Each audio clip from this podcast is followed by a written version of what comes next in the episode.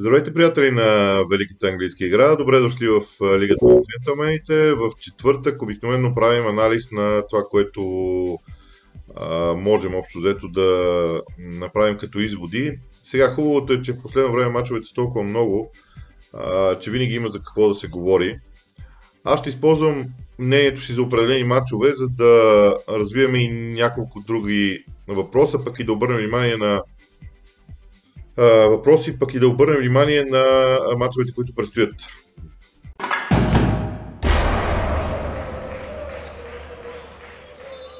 Сега започвам пак с Man City, защото а, появява се една много интересна тема, която вярвам, че ще бъде дъвкана а, и го казвам иронично, а, доста време.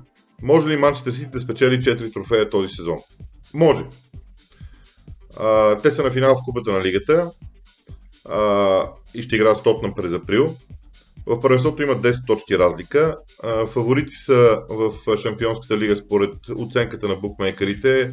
А, признавам си, че не наблюдавам този турнир достатъчно детайлно, за да мога да а, аз да, да дам мнение дали наистина са фаворити в него, но там късмет играе много сериозна роля, за да спечели Шампионската лига и дори честно казвам, рядко най-добрият отбор в съответния сезон я печели.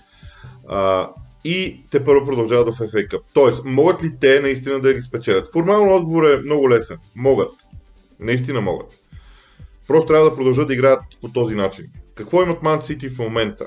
Гледахме го и също Евертън. Много хора казват, състава им е много широк. Така е, състава им е страшно широк. Но всъщност това, което за мен е по-интересно в цялата тази история, не е само състава а усещането, че те имат, освен широк състав, широк набор от идеи как да играят футбол. В вчерашния матч с Евертън специално страшно много ме впечатли широчината в играта им. Защото не е просто да имаш, не е важно просто да имаш двама души на двата тъча, за да играеш широко. Какво се случва с играта на City? Самата широчина, сама за, широчината сама за себе си не влияе, защото ако ти пратиш топката на тъча, оттам е центрираш, това не е широчина. Проблемът е, че когато имаш човек на тъча, той обикновено е свободен с топката и когато той я вземе е, в City, е изключително агресивен. А, за момент си представете, може да направим подобен експеримент, за момент си представете, че Манчестър Сити атакува съперника и нека да разделим атаките на City според линията на наказателното поле на противника, която те пресичат или която топката пресича за в техните атаки. Дали пресича тази хоризонталната линия, която е на наказателното поле или двете странични, които са. Ами извинявам се, обаче поне 60% от атаките преминават през тези странични линии на скорост оттам влизат играчите. Това е модела, който Гвардиола... Сега, вероятно, хората, които по-сериозно се занимават с анализ, хората, които могат да а, извадят и много сериозни от тези платените статистически данни, които са супер детайлни, могат още по-надълбоко да влезат. Но очевидно това е модела, защото широчината предполага агресия отстрани. Те имат агресията през центъра, когато им е необходима. Гюндоган, примерно, е олицетворение на тази агресия. Дебройне е олицетворение на тази агресия. Вчера също Евертон, обаче, те се възползваха от широчината и от а, а, Риат Марес, примерно, който страхотен гол вкара там от Рахим Стърлинг. Също Ливърпул пак беше така. Те атакуваха през, отстрани, но когато трябва могат да атакуват и през центъра. Това разнообразие е важно. Тоест, не е важно само да имаш широчина на състава. Важно е да имаш широчина и, и разнообразие в идеите да играеш. И тук си задавам следния въпрос. Между това предаване, вероятно, много въпроси ще си задам, на които няма да мога да дам отговор. Но си задавам въпроса, всъщност, дали това не е най-силната, по-силната страна на Man City? Не многото футболисти, а многото идеи за игра. Защото няма друг отбор във Висшата лига, който да има толкова много различни идеи за това да играе. И това мен лично много ме впечатлява. Колкото до мача с Арсенал, в неделя, честно казано, начинът по който Артета играе с, и, и се опитва да, да възпита своите футболисти в игра, не вярвам Арсенал да вземе нещо от този двубой. Масити просто са по-добрия състав. Арсенал няма да се затвори в защита. А, да играе и а, поради тази причина смятам, че Масити е способен да вкара повече голове а, на Арсенал, отколкото Арсенал да вкара на Масити. Когато дойде до, а, до този въпрос, обикновено Масити е победител. А, това, което обаче е важно, според мен, е да се види дали да се видят идеите на, на двата отбора за игра. При Мансити те са така много интересни, защото Гвардиола намира слабостта на съперника и атакува. А, в студиото преди матч ще покажем, между другото, и начина по който двата отбора се пресираха, защото пресата на Арсенал и на Мансити един към друг е еднаква. Само, че въпрос е дори смятам, че е еднаква а, като стил, като позициониране играчите и така нататък. Въпросът е, че един от двата отбора се освобождава от тази преса по-добре от другия, естествено говоря за Маси, и това решава матча.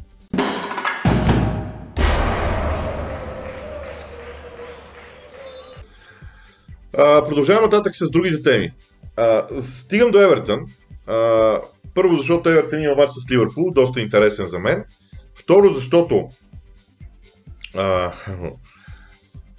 гледайки Евертън срещу Манчестър Сити, карамелите много ми напомниха на това как Тотнам се защитаваше срещу Маси. Те имаха линия от петима души в защита, като двамата им опорни полузащитници също се прибираха назад в тази линия. В един момент имаше моменти, когато може да видим 7 души в отбрана на, на, на, на Евертон. След това двама от тях излизаха напред, крайните защитници в други моменти излизаха малко напред. Но този тип защита ме впечатли.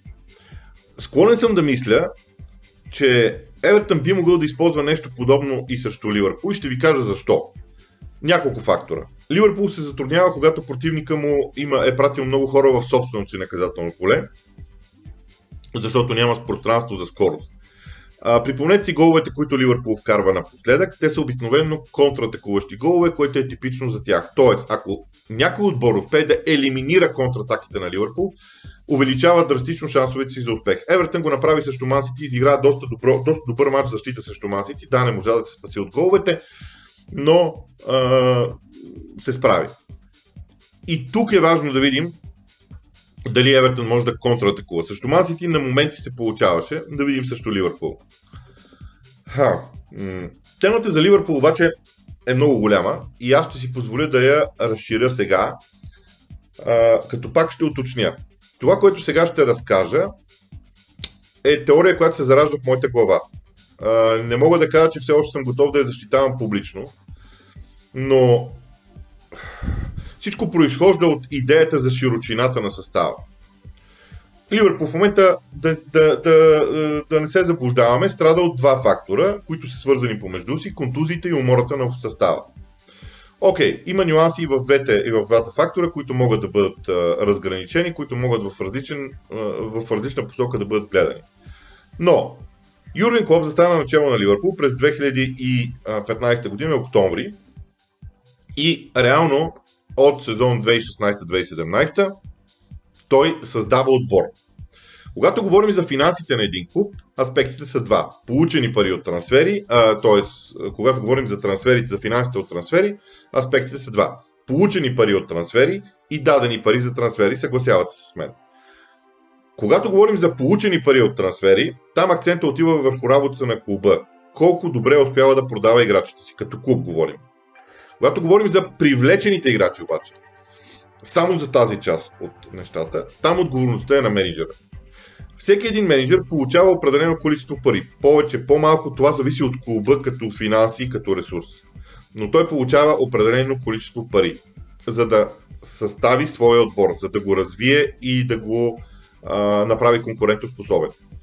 Когато на петата година от Юрген Клоп, това не е критика към Клоп, но когато на петата година от времето, когато Юрген Клоп е начало на този клуб, ние констатираме, че Ливърпул няма достатъчно широчина в състава, за да има равностойни играчи.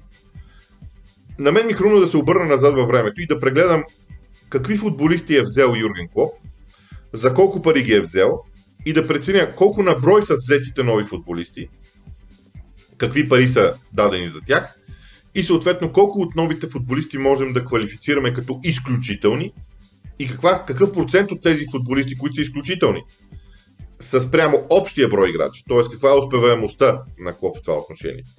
Уточняваме, че Клоп се възползва от Академията на Ливърпул по, по един прекрасен начин за мен. Може някой да не се съгласи. За мен Клоп работи с Академията на Ливърпул близо до перфектното. И така, пак ще уточня. Тук не говорим за финанси. Наясно съм, че Ливърпул като футболен клуб се справи брилянтно с финансите. Говорим за това, че на Клоп са дадени едни пари, някъде около 530 милиона паунда от началото на сезон 16-17 и не съм взимал, в пред, не съм взимал предвид, извинявам се, всички играчи. Но за 530 милиона паунда той е купил следните футболисти.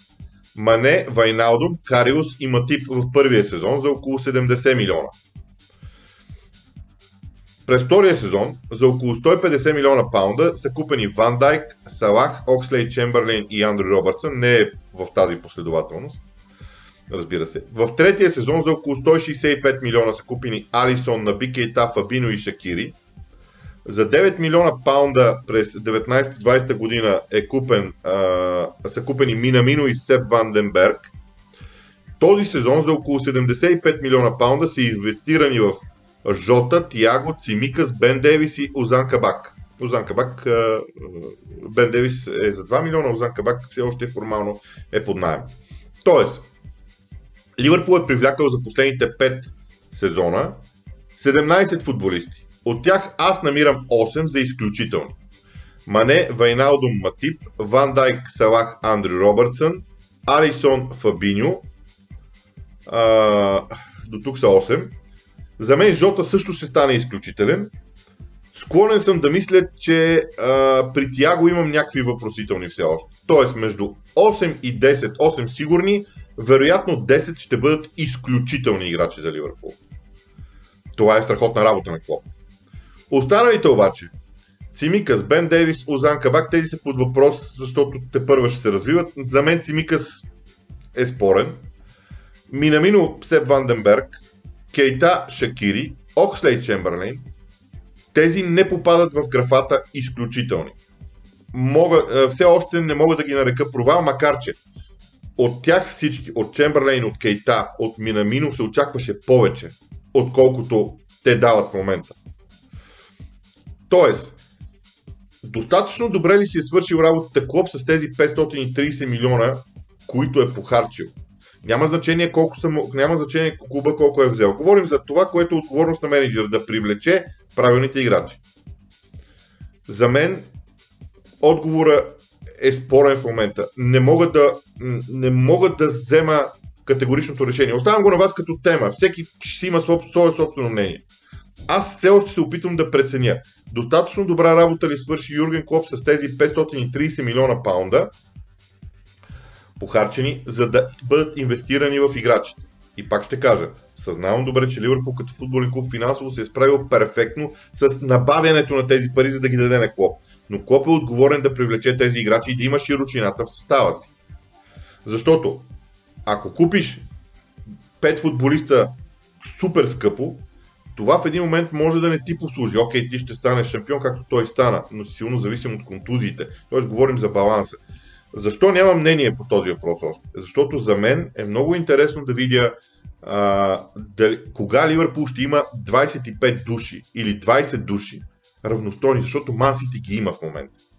И това, което различава Мансити от Ливърпул е начина по който а, отборът борави с широчината, както на качествата на играчите си, така и на идеите си. Ето това е нещо, което мен ме вълнува. Пак ще кажа, нямам отговор на този въпрос. Все още. Аз съм от хората, които преценяват малко бавно нещата, ако искате наречете ме старомоден, дори глупав, нямам претенции за това, но просто си заслужава да се замислим върху тази тема.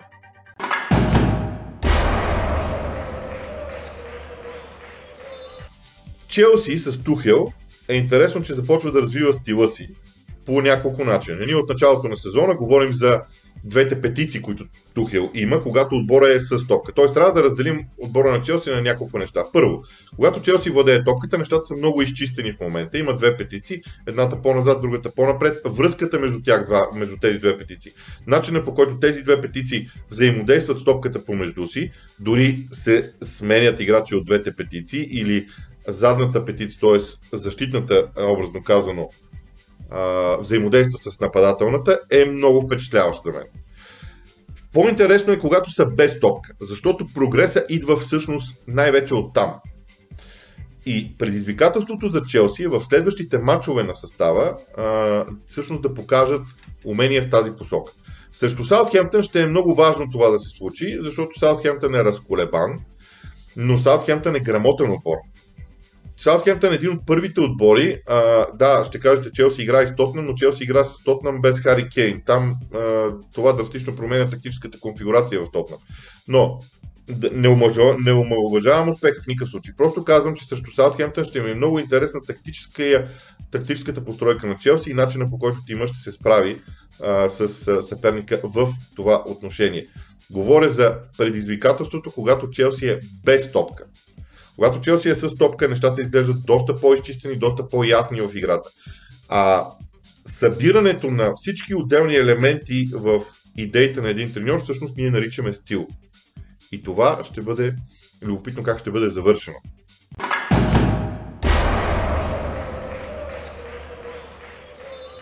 Сега, стигам до двубой между Лестър и Астън Вила, който за мен е, е безкрайно интересен, по простата причина, че това, това са двата отбора, които смело можем този сезон да ги наречем, да ги наречем а, така, сензациите или събитията на, а, събитията на дивизията.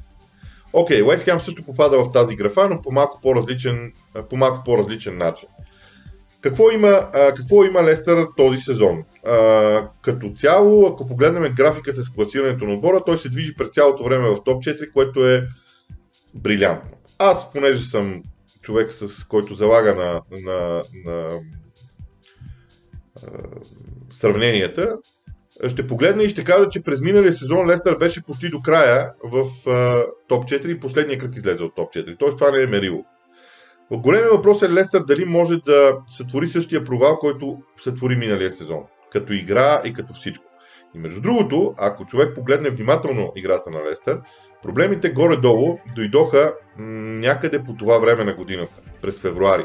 Защото от 22 февруари миналия сезон до края на сезона Лестър има чисто и словом 5 загуби, 3 равенства и едва 3 победи. Преди това, в останалите матчове, защото на 22 февруари миналия сезон, хайде дори ще го направя точно, може, може да загубя малко време, ще ме извините за което, но трябва да бъда максимално конкретен в случая. На 22 февруари миналия сезон или айде да го направя след 24 мача. Може би така ще е най-добре. След 24 мача Лестър Сити е бил трети с 48 точки. 15 победи, 3 равенства и 6 загуби. Реално погледнато, сега Лестър има 46 точки. Тоест, тук е момента, тук е момента, когато Лестър а, миналия сезон тръгне надолу. Много ми е интересно как лисиците ще се справят и този матч с Астен Вила ще бъде ключов в а, а, това отношение. Ще видим на къде ще тръгнат нещата. Уест Хем срещу Тотнам също е безкрайно интересен матч.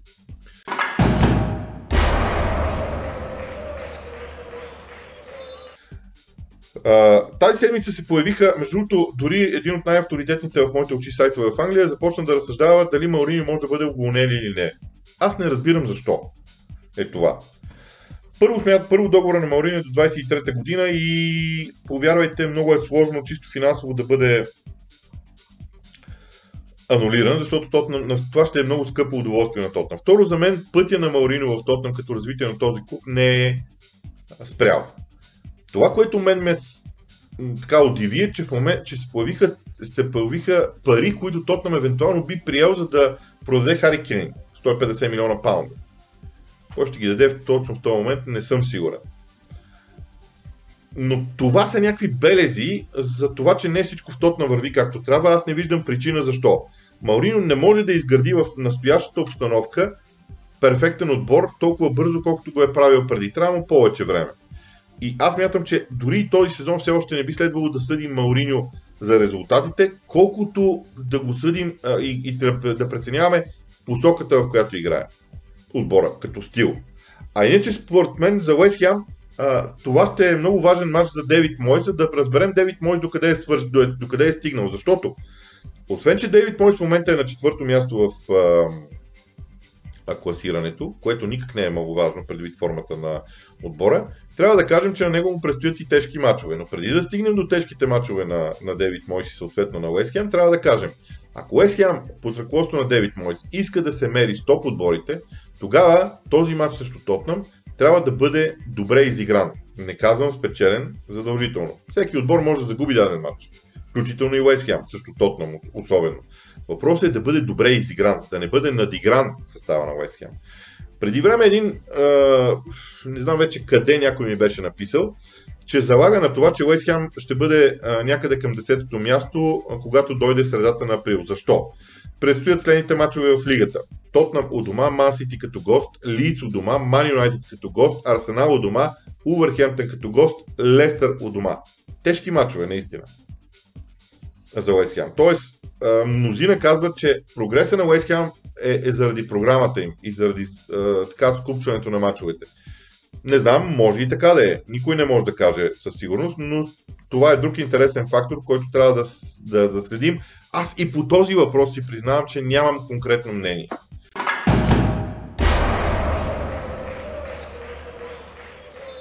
И последната тема, върху която искам да поговоря, е Бърнли. За мен Бърни е олицетворение на едно явление във Вижте лига, което се зароди в началото на този век. Аз общо взето го наричам оцеляващите, защото винаги имаше отбори, които просто искаха да присъстват във Висшата лига, без значение дали ще постигат успех или не. Много лесно е да, да, да кажем а, какво се случи този сезон. Този сезон конкретно Бърни има проблеми, защото а, техните централни нападатели не вкарват достатъчно голове. Уд има 4, а Банас има 3. Само двама други футболисти на Бърни имат повече от един гол. Това са Ми и Гудмонсон. Гудмонсон вкара, ги вкара последните два кръга. Тоест, източника на голове за Бърни не е постоянен. И това за мен говори за а, известни проблеми вътре с организацията на играта. Това е нещо, което те първа трябва да бъде осмислено. Но а, Бърни е класически пример за този тип оцеляващ отбор. За съжаление, Нюкасъл се превърна в такъв тим напоследък. Сега всички чакаме да видим дали няма да има някаква промяна. Кристал Палас е другия такъв тим. Смятам, че Увърхемптън и Лиц не искат да бъдат такива. Те в момента са такива, но не искат да бъдат такива. А, смятам, че този сезон и Арсенал е в тази ситуация, макар че а, там причините са други и е, според мен, е чисто стратегически план този сезон. Но за мен Бърни демонстрира това как ще оцеле, как един отбор може да оцелява. И оцеляващите, и според мен Висшата лига ще стане по-интересна в момента, в който оцеляващите изчезнат. Или поне намалеят драстично до един-два отбора. Как ще стане това, нямам идея. Но, за мен, предстоящия матч между Фулъм и Шеф Юнайтед е финала на битката на тези два отбора за оцеляване. Аз Уест Бромич Албин си признавам, че съм ги отписал, дано да бъркам, ще бъда радостен да вдигна ръка и да кажа, окей, аз бърках този въпрос. Но Фулъм и Шеф Юнайтед играят един също друг. А, и който спечели ще има някаква възможност. Не е да си гарантира оцеляването или нещо такова. Който спечели ще има някаква възможност да се бори за оцеляването си до края. Това е а, всичко от мен за днес. А, не знам дали така е правилно да правя тези епизоди, т.е. да не давам а, завършен отговор на въпроса, но това са мисли, които стоят в главата ми и които все още нямам достатъчно а, ясна позиция, но пък мисли, за които си заслужава според мен да разсъждаваме. Така че, а, довиждане от мен, утрешния ни лайв ще бъде в 13 часа а, българско време. Надявам се, че във Facebook, надявам се, че ще бъде интересно.